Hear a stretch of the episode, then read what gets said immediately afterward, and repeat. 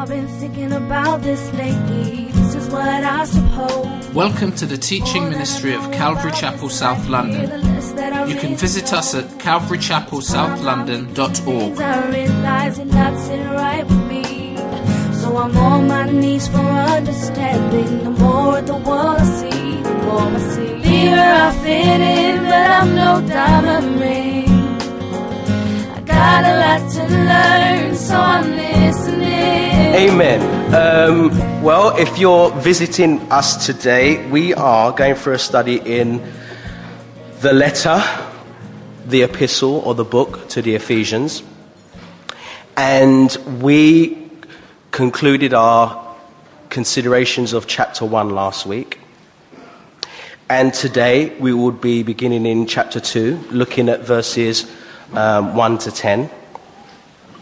And so, if you'd like to open up your Bibles to um, Ephesians chapter 2, um, and when you're there, as usual, you can say Amen. Hallelujah.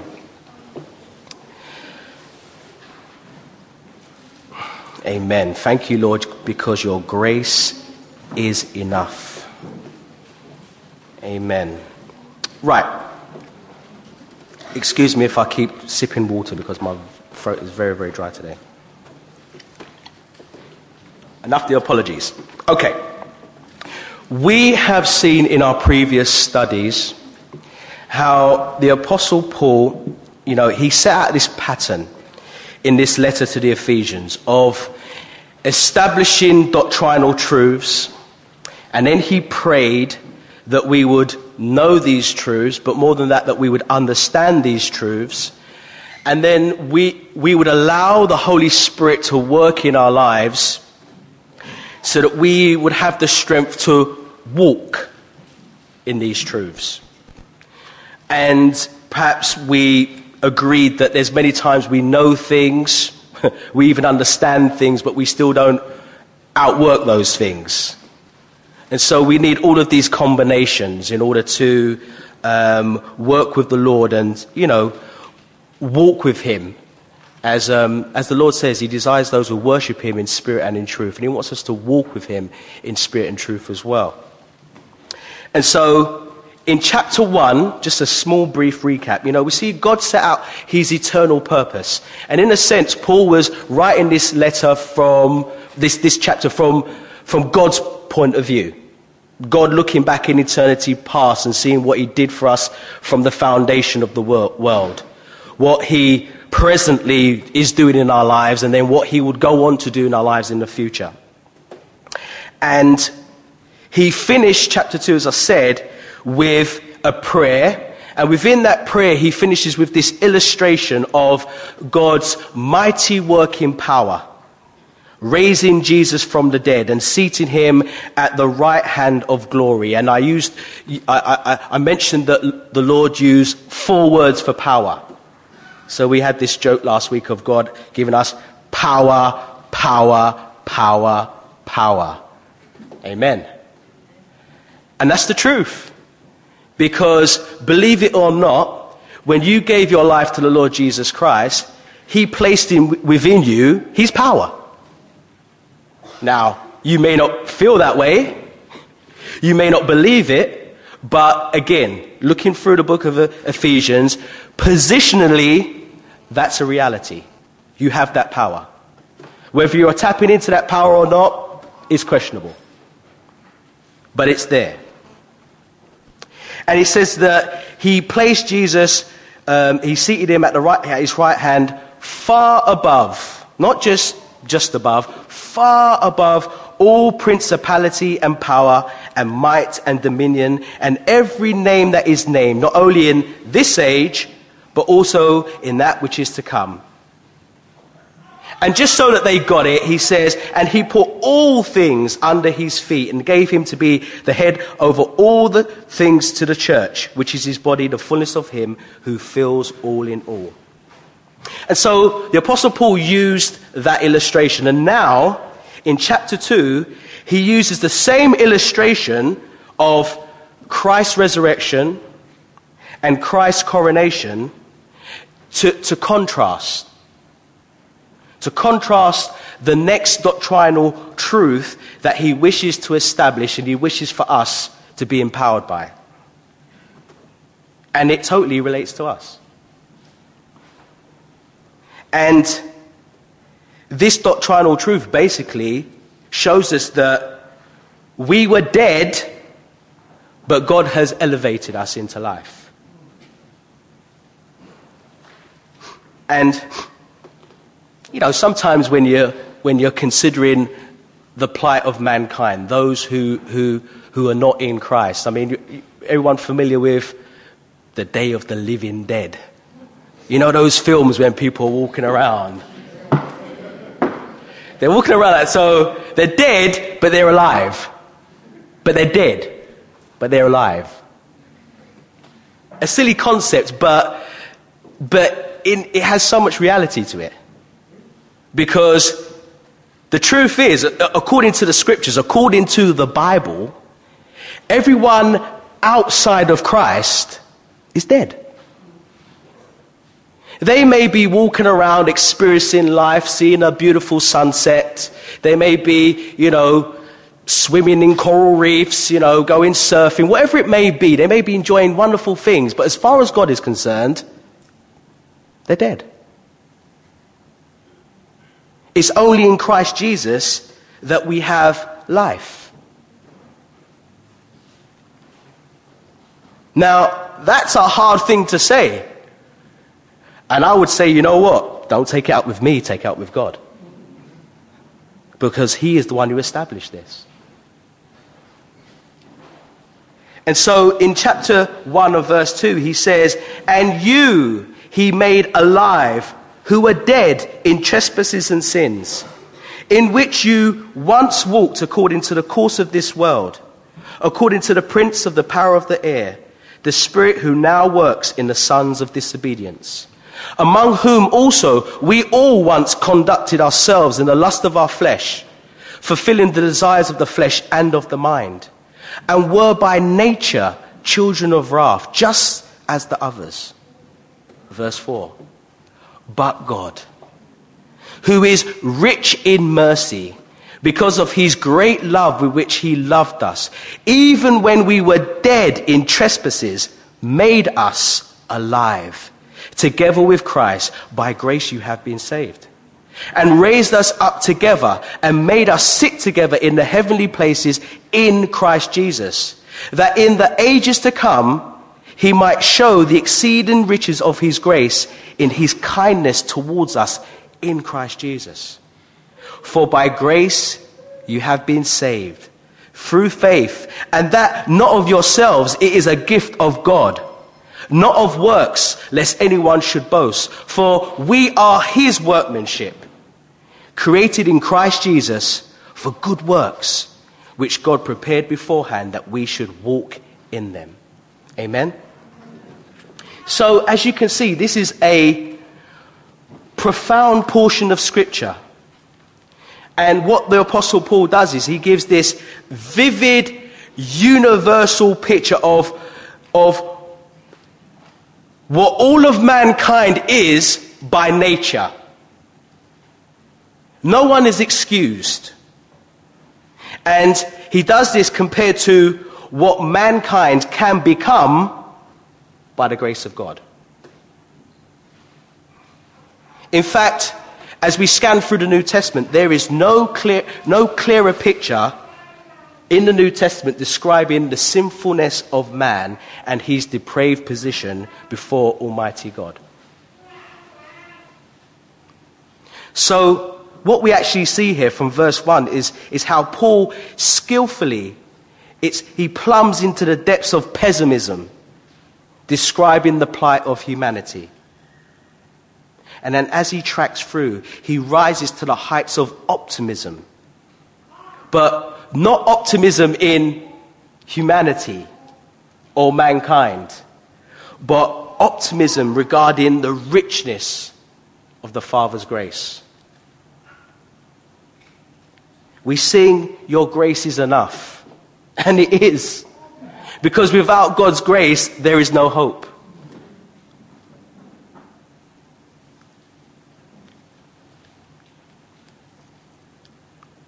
Without God's grace, we would just remain in our sinful condition without a hope in the world. And so, verse 1, it says, And you. And the word you here, as we've been going through Ephesians, you know, it is a direct reference to the first hand hearers of this epistle, which are the Ephesian believers. But equally, this is a message to you, to me. It becomes personal. And it needs to be personal because of what, will, what Paul will go on to state, because what he goes on to state has serious implications and eternal consequences. It says, And you he made alive who were dead in trespasses and sins. Now, before we consider and you he made alive, what I really want to focus on right now is the death that Paul mentions here. Because this is a statement of fact about everyone's spiritual condition outside of Christ Jesus, as I've already said. Everyone, past, present, or future out of right relationship with Christ Jesus, as far as God the Father is concerned, is dead. From the point in Genesis chapter 2, when God says, For in the day that you eat of the tree of the knowledge of good and evil, you shall surely die. This truth rings true. And we know that Adam and Eve, they partook of the fruit and they died. They died spiritually. And eventually they died physically. And so death and spiritual separation became a reality. And this is a reality which is present until the present day. Isaiah chapter 59 and verse 2 says, But your iniquities have separated you from God, and your sins have hidden his face from you, so that he will not hear you. There's a separation. So, although we still have people being born and dying, being born and experiencing life, it's not God's kind of life. It's not the abundant life, the Zoe life, which He wants us to experience. And so, as I've mentioned before in our considerations, as the Father surveys planet Earth, He looks down and He only sees two groups of people those in Adam or those in Christ. And so when, when we read in the New Testament, in Christ, in Christ, there's great weight there. It's not something we should just skim over. 1 Corinthians chapter 15 and verse 22 says, For as in Adam all die, they are spiritually dead, and one day they will physically die. And even so, in Christ shall all be made alive.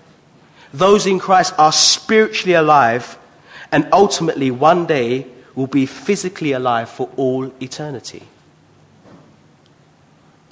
That's what's on offer here. And so the Apostle Paul, he traces this condition of death and separation back to two things. And these two things are trespasses and sins.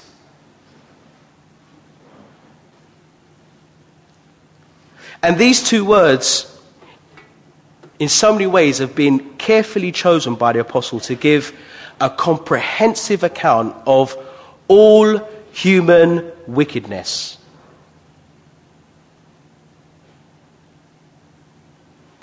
You know, during, during our time of worship, uh, you know, Koki prayed and, and she said, you know, we are, we are murderers and deceitful and wicked something to that effect anyway.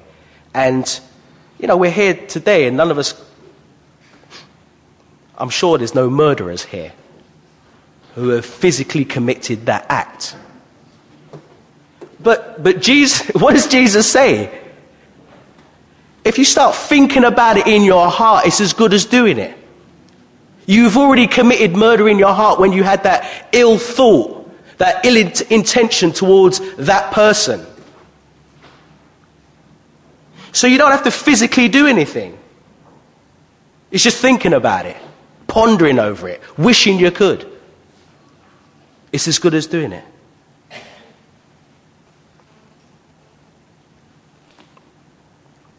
And, and so he gives this comprehensive account of all human wickedness.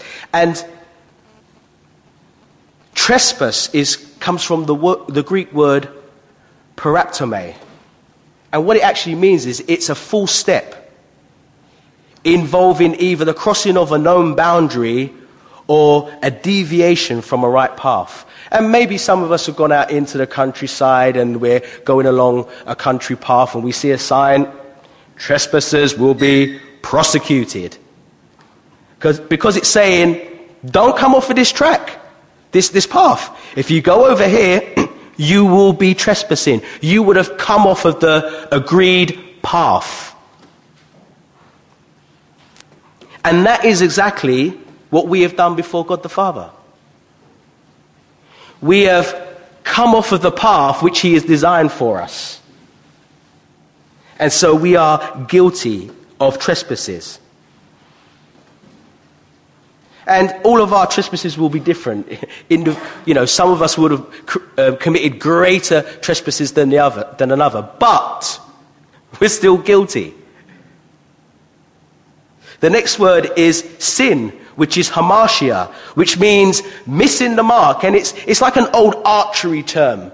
So, you know, they had the, the target way over there and somebody would aim for it. And you're aiming for what? You're aiming for bullseye, right? And so you're aiming for bullseye. I'm not trying to hit you, Renaud. Don't worry about it.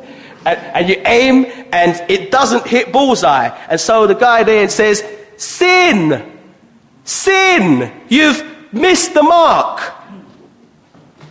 Do you get it? Romans 3.23. For we have all sinned and fall short of the mark. And the mark is what? The glory of God. That is the mark. Who's hit the glory of God? None of us. We're all guilty. And so, together, these words cover the positive, the negative, the active, and the passive aspects of all human wrongdoing the sins of omission and the sins of commission. The things we willfully and knowingly do, and the things we unknowingly do. And it doesn't just stop there, it goes on. Because it also covers the things that we don't do. Now, that may sound a bit complicated, but in this sense, we're not able to reach God's standard of glory. It's something we can't do. We're not able to reach His standard of holiness. It's something we can't do. So it covers the things we, we don't do as well. And so, can you see how Paul's trying to, to, to paint this picture of our depraved state?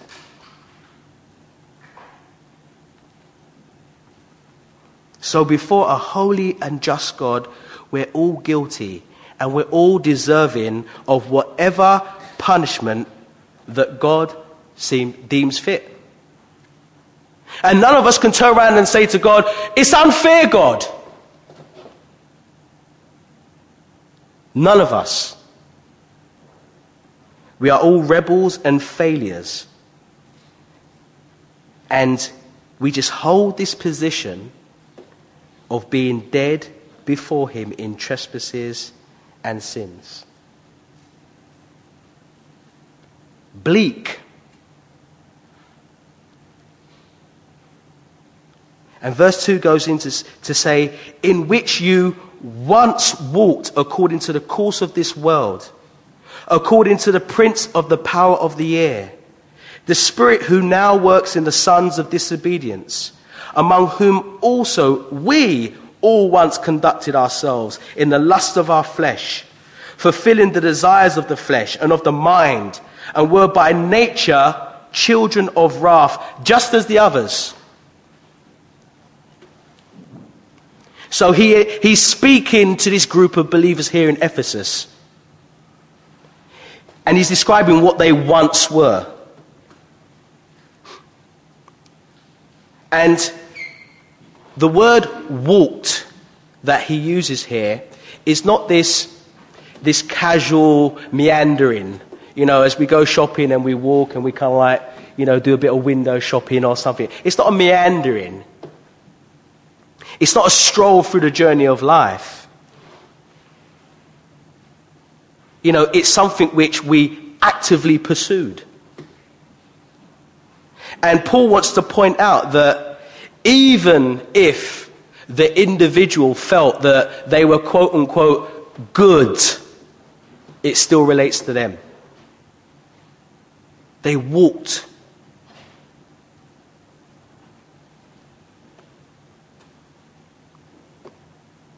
You know, people could think because they don't necessarily do anything outrageously wrong.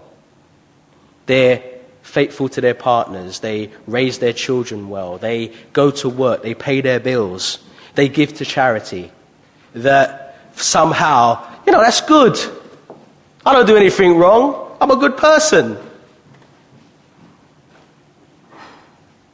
The fact is, they are walking according to the course of this world, which is alien from God. And the fact is, without even realizing it, people are walking in bondage and in slavery. And what Paul actually says is, is that they're actually walking in bondage and slavery to three masters. And he mentions them the world, the devil, and the flesh. He says, We walked according to the course of this world. And as, if you read this in the Greek, you know, the Greek phrase is according to the age of this world. And this phrase brings together the two concepts of this age of evil and darkness of which Satan has control over to a degree, in contrast to the age of light and goodness which is to come. And according to the world or this cosmos or ideology of things which we see so prevalent in our society today of humanism, materialism, sexuality, Everything is sold via sex today. And all these things have no reference to God. And he contrasts this to God's glorious kingdom, which we know has already come, but is still yet to come. So both words, age and world, express a whole social value system which is anti God. It is opposed to God. It's hostile to God. It's antagonistic towards His holiness and His righteousness. That's why in our schools they don't want us to have assemblies mentioning God. That's why they don't want to have religious education anymore because it doesn't want to have anything to do with God.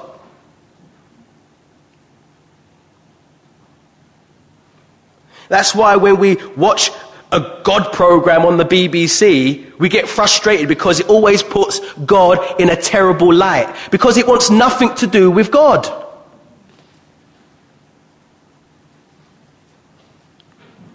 And The Apostle Paul says that we walked happily in this condition before Christ came in and rescued us. We were happy to do what the next person does. Speaking to someone the other day, they were saying, Yeah, Rihanna's a good role model. I thought, My goodness, Rihanna's a good role model. Where did that come from?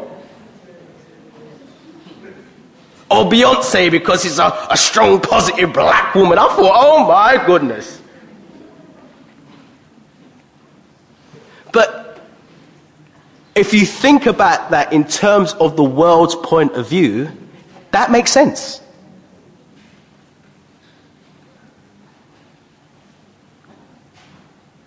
But I was horrified then and I'm still horrified. It's affecting me.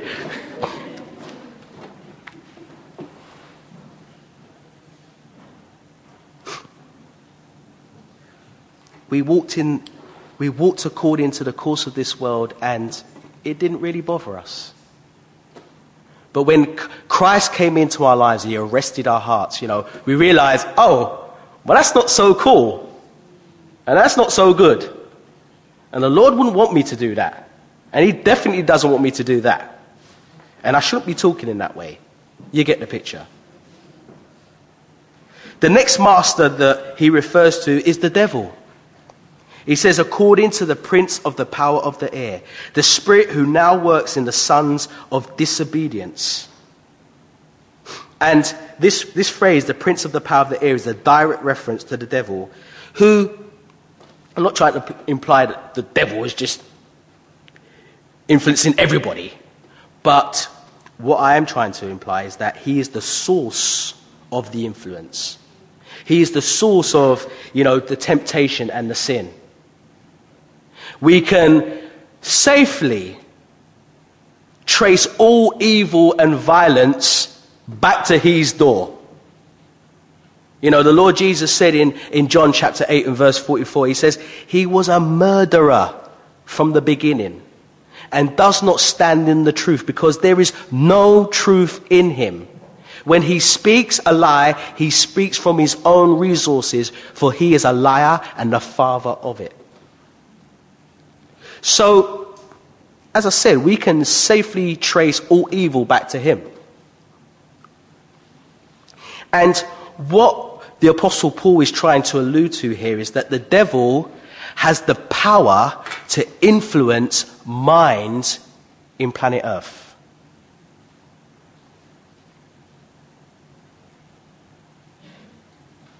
He has the command over the principalities and powers, which, you know, last week we spoke about in, you know, in his prayer in, at the end of chapter 1. And the devil has influence to promote his ideas or his concepts in order to carry out his own agenda. And let's not get it twisted because it's so evident what he does. He does it in music, you know, R&B. Come on now. I remember songs they used to be singing about at the Broadwalk.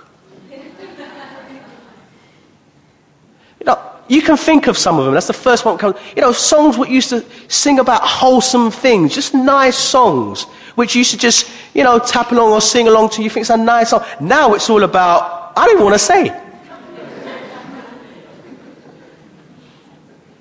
Because R&B, I'm going to say it, is like musical porn.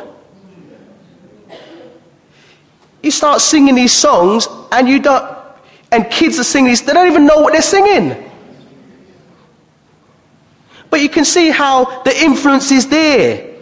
The influence is there. And so they grow up thinking, well, that's all right. It's all right for, you know, me to be considered like this, to be considered a, uh, I'm not even going to say the word. And you can see why this person would say, Rihanna's such a good role model. Come on. In the era of music, in the films we watch,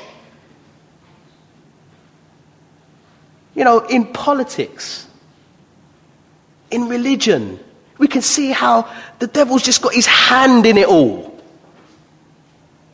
influencing people to be anti God.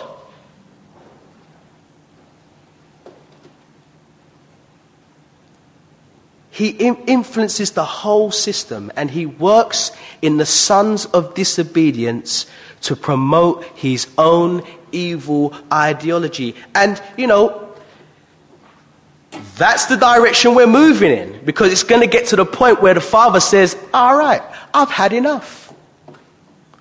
Let's draw everything to a line now. I'm going to judge all this stuff. We are moving in that direction. And I'm not trying to promote conspiracy theories here or anything, but the Bible is truth. And the Bible will be fulfilled.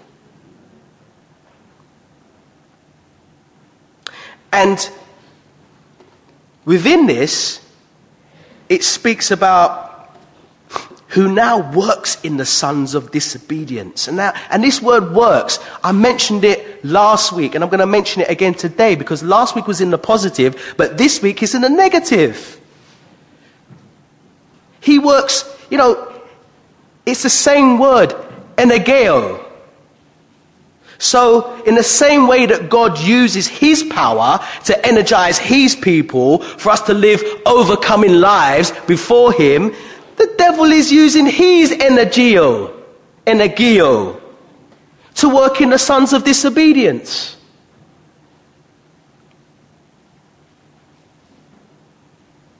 And again, I know I'm using that word again and again and again, but and again, he is actively pursuing his agenda. We don't have to look too far to see evil in the world in every area.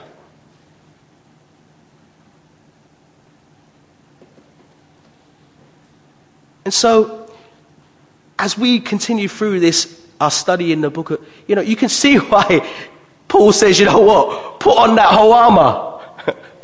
Get ready to go into some warfare here. Get ready to stand. And after, after you've done all to, you could do to stand, stand. You can see why, can't you? Because it's no joke.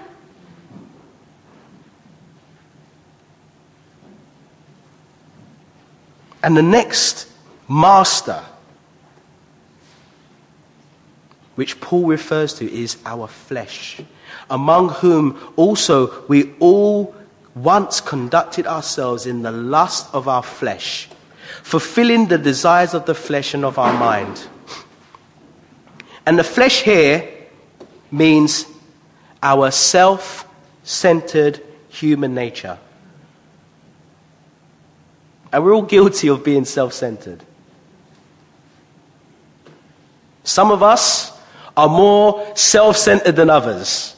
Some of us just live in the world of it's all about me, me, me, me, me. And if I'm not getting my way, I'm not happy.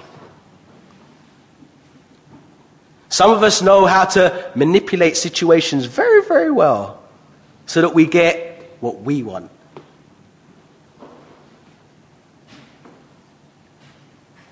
And it's flesh, not your physical skin here, it's flesh. Your self centeredness, my self centeredness, where we just want to look out for ourselves, look out for our own interests, and, you know, this is why Scripture constantly, consistently tells us that we shouldn't look out for our own interests, but we should look out for the interest of others. That we should esteem others as being higher than ourselves. That's why the scripture says, you know what, it's better for you to give than to receive. But even in our giving, we can become self centered. Because then we could think, oh, look how good I am. I just gave.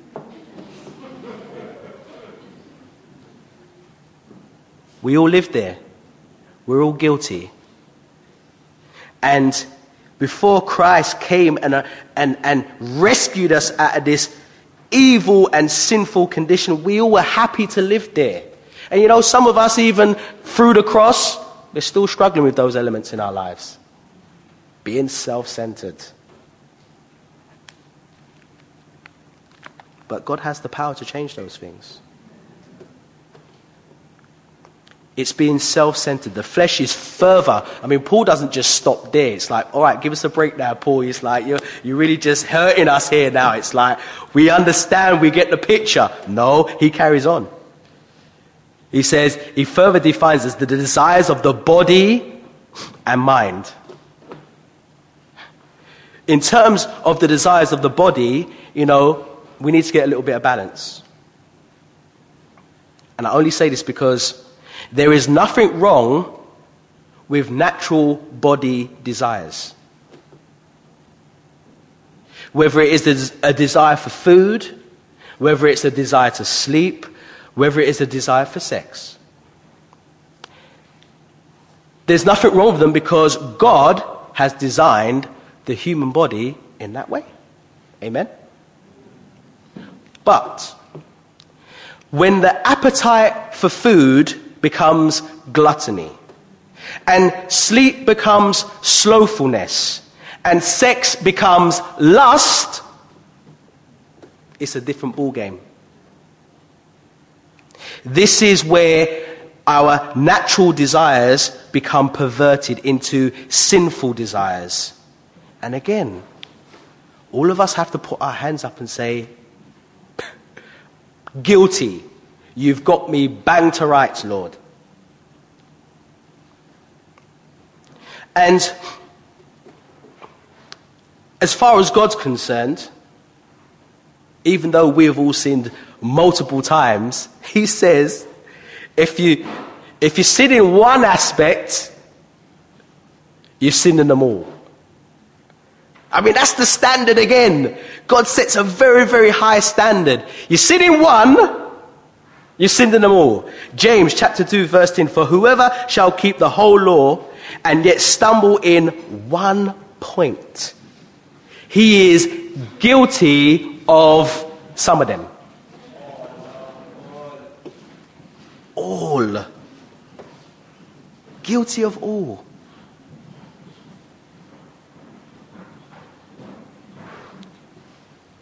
And then we have the wrong desires of the mind. And these covers things such as things which could be considered respectable things and unrespectable things. It could be, you know, intellectual pride. I know more than you. I'm educated. Not me personally. I'm just a humble guy from South London.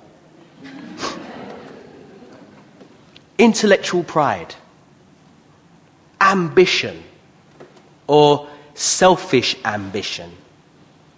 You know, being self confident to the point that you don't need anybody else. I rely on me. I'll make it happen. I'll make it work. Malicious and vengeful, vengeful thoughts. But also the rejection of the truth. You know, intellectuals thinking, oh, the Bible, you know, fairy, sto- fairy tale stories. It's not relevant for today. You know, we've, we've elevated and gone beyond that in our reasoning now. We don't need to think about the Bible. Come on. Really? But you can see pride, you know, relying on one's own thought processes. The wrong desires of the mind also covers, you know, parentage and ancestry. Perhaps those who are more wealthy thinking, I descend from a long line of um, wealthy stock, you know. Why do I need the Bible? Why do I need God? I've got everything. It's pride. It's a wrong thought process. And it also covers things such as racial pride, or religious pride. And so, considering these things, and there's many more, and I'm sure you're thinking about many more as you're just listening to me, but before the Lord Jesus set us free, we are all subject to influences from within, internally, and without. We're being bombarded. We don't even realize it. And in so many ways, you consider it like this We've all got mobile phones. Somehow, that mobile phone is connecting you to the net, to the system. Can you see how it's connecting you? You can't see it, but it's connecting you. They're there. The signals are there, connecting, but you can't see it. Likewise, if it was a good analogy, there are things influencing us. Before we're believers, we're not even aware that these things are going on. But soon as we come into a relationship, it's like our eyes are open. We start seeing the reality of things. We start realizing, wow, there's influences here. Wow, um, the Lord wants to influence me. What? The Almighty God? Yeah, the Almighty God wants to influence me. Can I see Him? No, I can't see Him. But He wants to influence you. He's given me power. Can I see the power? No, you can't see the power. But the power is there.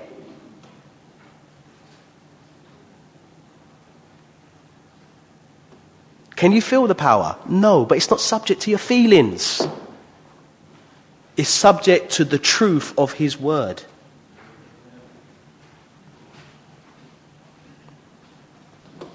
And so we're bombarded with these things. Outside, you know, as I said, is the world and the prevailing circular humanistic culture. Inside is our flesh and our fallen, twisted selves, being self centered. And as well as these things, we have that evil influence of Satan trying to fulfill his agenda. And as we consider all these things here, the way the apostle has written this, he writes it in a way that we can't now go, it's because of my flesh. That's why I'm not right before you, Lord. Or it's because of the devil. That's why I'm not walking right before you, Lord. It's because of this world system. That's why I can't walk. We can't have that excuse. Because throughout this epistle, you know, it's a lovely way. I mean, if you read it and you scan it and give an overview, Paul, Paul uses, you know, use these words, it, it, they're obvious, but he goes, it's you, we, us. You, we, us. And then, you know, as we looked at last week, he, he personalized it to themselves, it to himself. He, Paul started speaking about himself and, and his response. Because that's going on with the you, we, and us, I'm going to pray for you. It's, it becomes personal. We have to take individual responsibility for ourselves and not blame the world system, the flesh, the devil. We have a responsibility.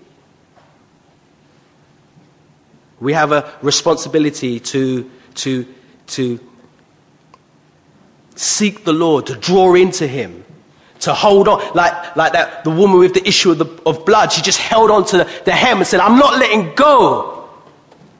That kind of attitude. I need breakthrough in this situation, Lord. We can't have any excuse because we have that individual responsibility. And he says, because we were by nature children of wrath, just as the others. It's our nature. He brings all of humanity, everyone into view. We're all guilty, waiting to receive the just punishment that God has for disobedience and sin. And you know, this wrath which he's talking about here, it's not like God just throwing a tantrum. You know, it's not like, you know, a little baby upset throwing toys at the pram. No, he's talking about his wrath, which, God, from God's point of view, it's his constant hostility towards evil and his refusal to compromise with evil. God's never going to one day say, well, you know, it's only a bit of evil, I'll just sort of like look over it right now. He's never going to be like that. Like that. He judges evil and he will one day judge all those who partake of evil. Now,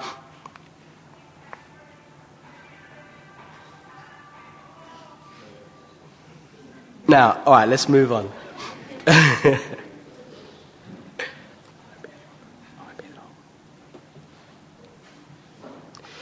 now, as we move on to verse 4, Paul purposely contrasts God's wrath with his love. Because, as I just mentioned, by nature we were the objects of his wrath. But here the change. And here is the reference back to verse 1 where it says, where it said, You he made alive. And here the change because we hear, but God. And I always love it and I always say it when I read, but God. But God, who is rich in mercy, has made us and he goes on to say, and raised us. And this is beautiful because, you know, everything starts with God.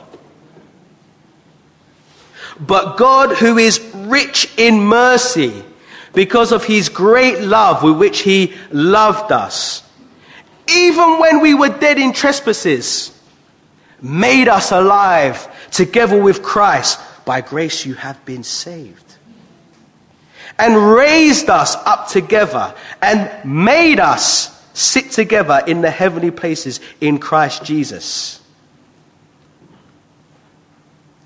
So we see in verses 1 to 3 the desperate human condition. And now in verses 4 to 10, we're going to see divine compassion. Just as there was the illustration in, at the end of chapter 1 where he gave the illustration of Jesus being dead and raised to glory. It was a demonstration of God's power. Power. Power, power. Just before I end it there.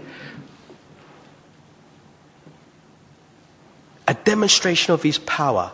Jesus was dead, but he was raised, he was elevated.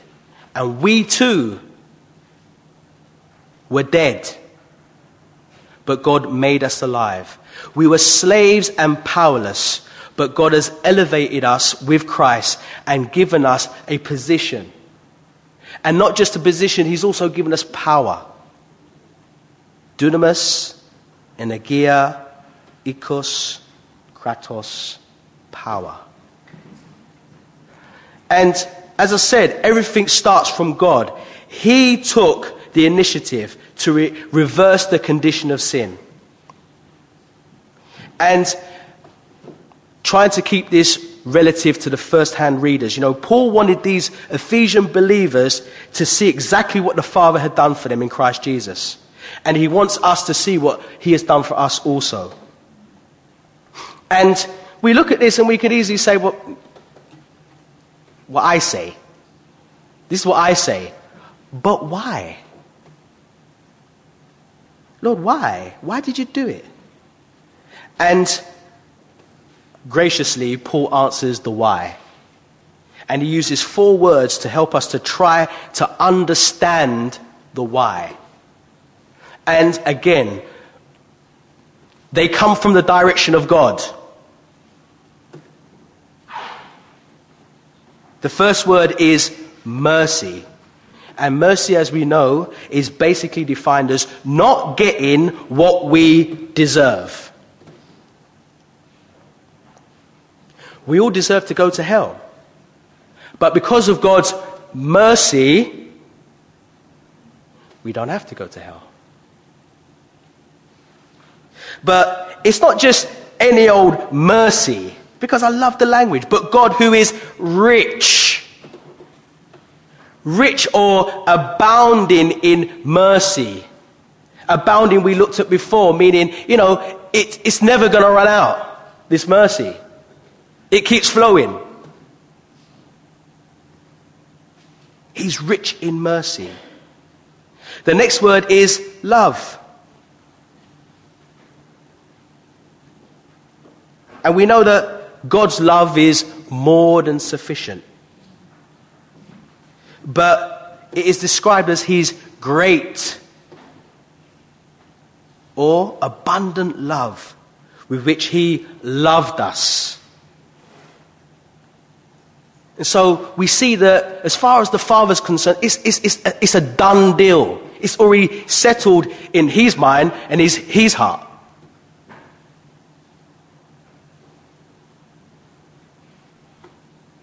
the, the great love with which He loved us. Next, the next thing is grace. And as we read verses 6 and 7, we see that there's, there's like double grace. And grace is defined as getting what we don't deserve.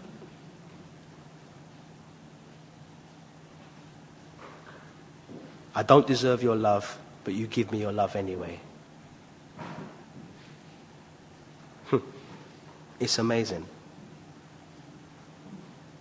His grace. By grace, you have been saved.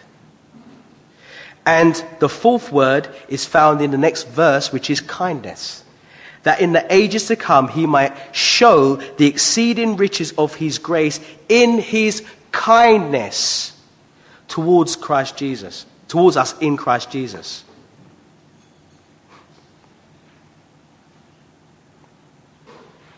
And so, again, looking back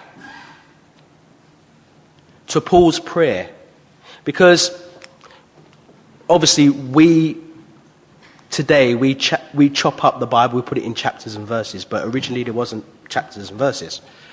And so it was a continuous letter. So now we're breaking it down from week to week, looking at chapters and verses. But looking back to Paul's prayer, what the Father did was he demonstrated his immeasurable richness, richness of his power in raising Christ. But now he demonstrates his immeasurable, the immeasurable riches of his grace and kindness towards us. And it says that this kindness is going to be outpoured to us throughout eternity. It says that in the ages to come, he might show the exceeding riches of his grace in his kindness. And so, not knowing exactly what God has in store for those who love him in eternity we can safely say that whatever it is, it's going to be a demonstration of His love, of His kindness towards us. And it's just a, a, an encouraging picture. And the Apostle Paul, he concludes his optimism in God the Father. And by doing this, he, he skillfully just declares the foundation of our Christian belief. You know, I don't know if there's two more beautiful verses in the whole entire scriptures. Maybe there is. Maybe there's more, which are your favorites. But he says, For by grace you have been saved. Through faith. And that not of yourselves, it is a gift of God. Not of works, lest anyone should boast. It's beautiful. It sums everything up. It's amazing how people get it twisted and feel like they have to work for their salvation. And here Paul affirms to these believers and to us the beauty of salvation and that salvation is God's work. And as he does this, he uses two balancing negatives. And he uses them, these so that there's no room for, for any human merit or human boasting when it comes to salvation. Lord, look what I did, and that's why I'm saved. No, there's no room for that. The first is not of yourselves,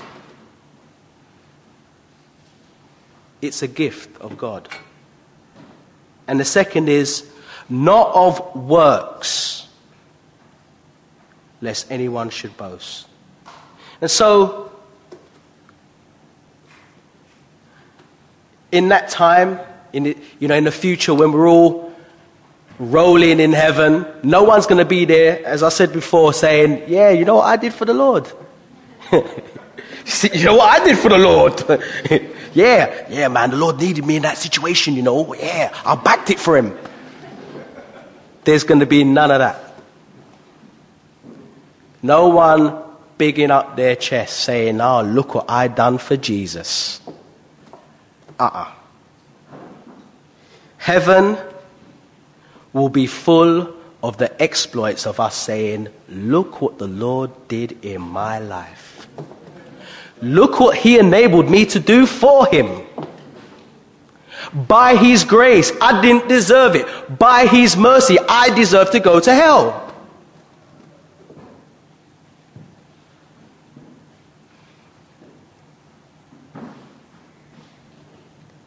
We'll be bigging up the exploits of deliverance from death, freedom from slavery, and safety from the wrath of the Father. And if you guys don't know about the wrath of the Father, Revelation chapter 6, chapter 12, chapter 15, 16, 19. I don't know if they're quite true, just don't take everything I say as gospel, just check it out for yourself.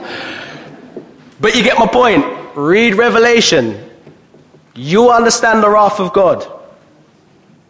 It's not a joke business. And He's going to do all this to the praise of the glory of His grace. Now, you have to bear with me a little while longer. Can you do that? Amen. Paul could have finished there. And we could have done here and said, Hallelujah, praise the Lord, God, you're good. And He is good. Amen? He doesn't stop there. Because he wants to make it a bit more personal to the reader, to the hearer. Faith comes by hearing, and hearing by the word of God. So, listen up, people. For we are his workmanship, created in Christ Jesus for good works which God prepared beforehand that we should just sit around and do nothing about. That we should just moan and say, Oh, me. Who said walk? Sorry. I'm getting to it. that we should walk in them. Amen. That we should walk in them. Now, as I said, stick with me for a little while longer. Until now, you know, Paul has just been describing salvation in terms of, you know, power, resurrection from the dead, you know, and coming out of the bondage of slavery and, you know, and being seated and given a position in Christ Jesus. But here, what he actually does is he, he kind of like switches it up he reverts back to creation. Because he wants us to also understand that God being a God of power and of deliverance and of freedom is also the God of creation. He's the God of creation. And he uses these two words. He says, the first word is workmanship. For we are his workmanship. And the Greek word for workmanship is poiema. Now that sounds like a word, doesn't it? What does that sound like? Poem, and I know you scholars know it. It's poem. We are his poem his workmanship. It's like God from the foundation of the, of the world. You know, look at the person next to you, please. I mean, we don't normally do this, but look at the person next to you. It's like he looked at, he saw you, and he saw you as his own unique, special poem.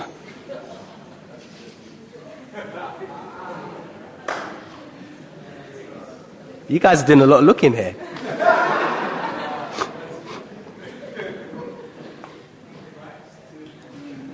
His own special masterpiece. That should make you say, wow.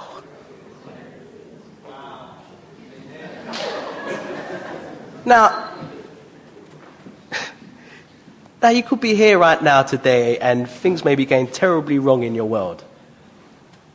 But the fact is, you are God's poem. You may not feel like it, that may not seem like a reality in your life, but you are God's poem. And it wasn't something he just sort of like thought of 10 minutes ago. He, he prepared this beforehand. You're his poem. And the Bible does say am I reading the same? That he is the author and the finisher of our faith. Which again includes, as I said before, everything in between, as well as the beginning and the end. You're his poem. And whatever you may be going through today, you need to trust him. It may be a difficult situation, but trust him. Trust in the Lord with all your heart. Not your heart like Valentine's heart, but the center of your being. Trust in the Lord with all your, the center of your being. And lean not on your own understanding, but in all your ways acknowledge, and he shall direct your paths. That's what you need to do, whoever the you is right now. But you know. And the other word is created, which is ktizo.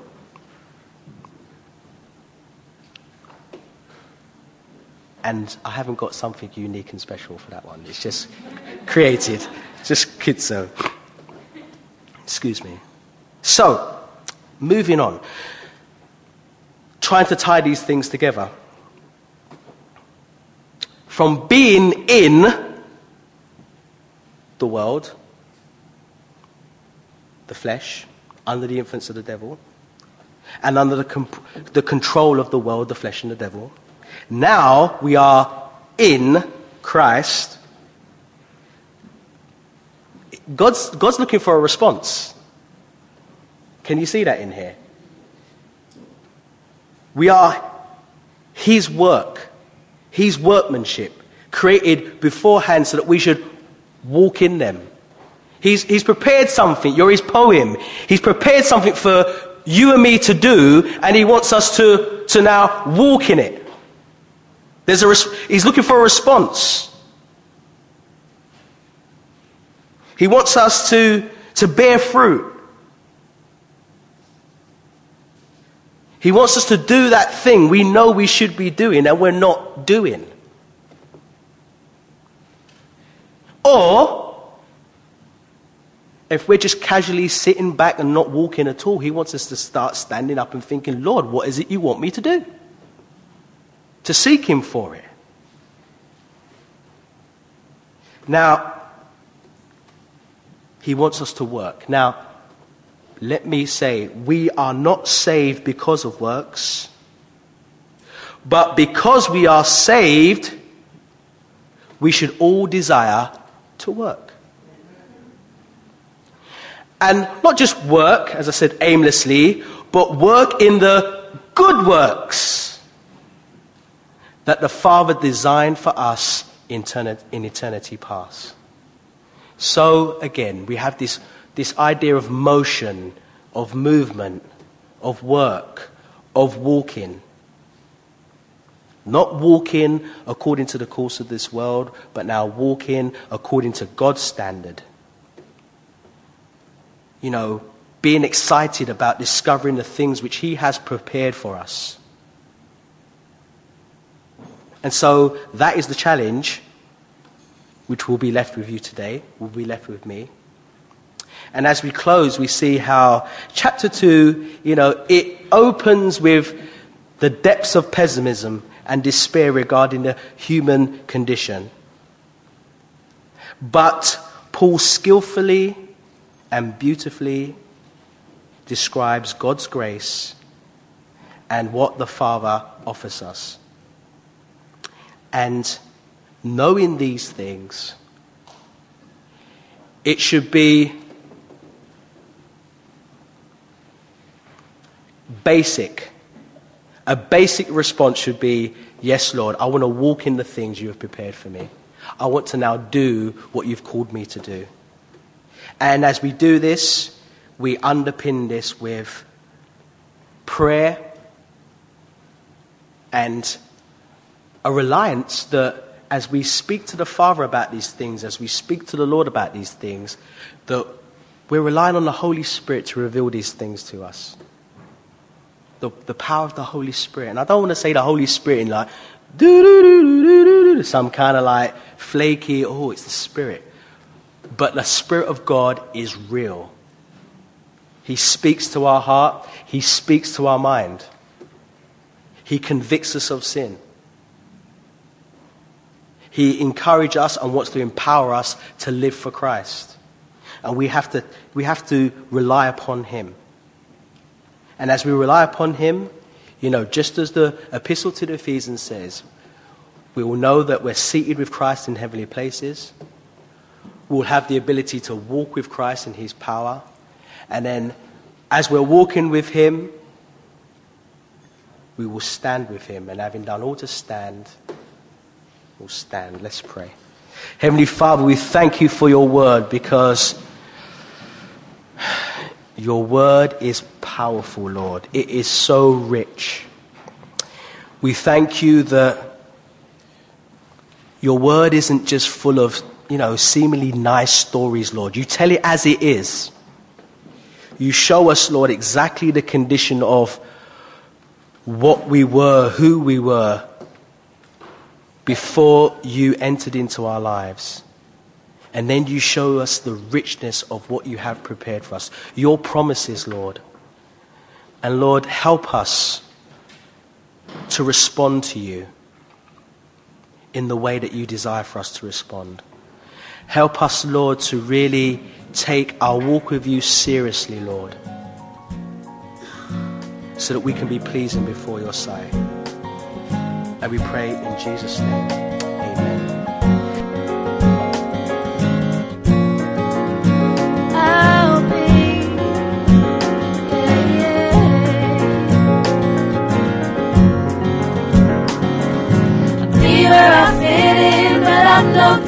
I'm learn, so I'm listening. I'll be where I fit in, but I won't ring. To learn, so I'm listening.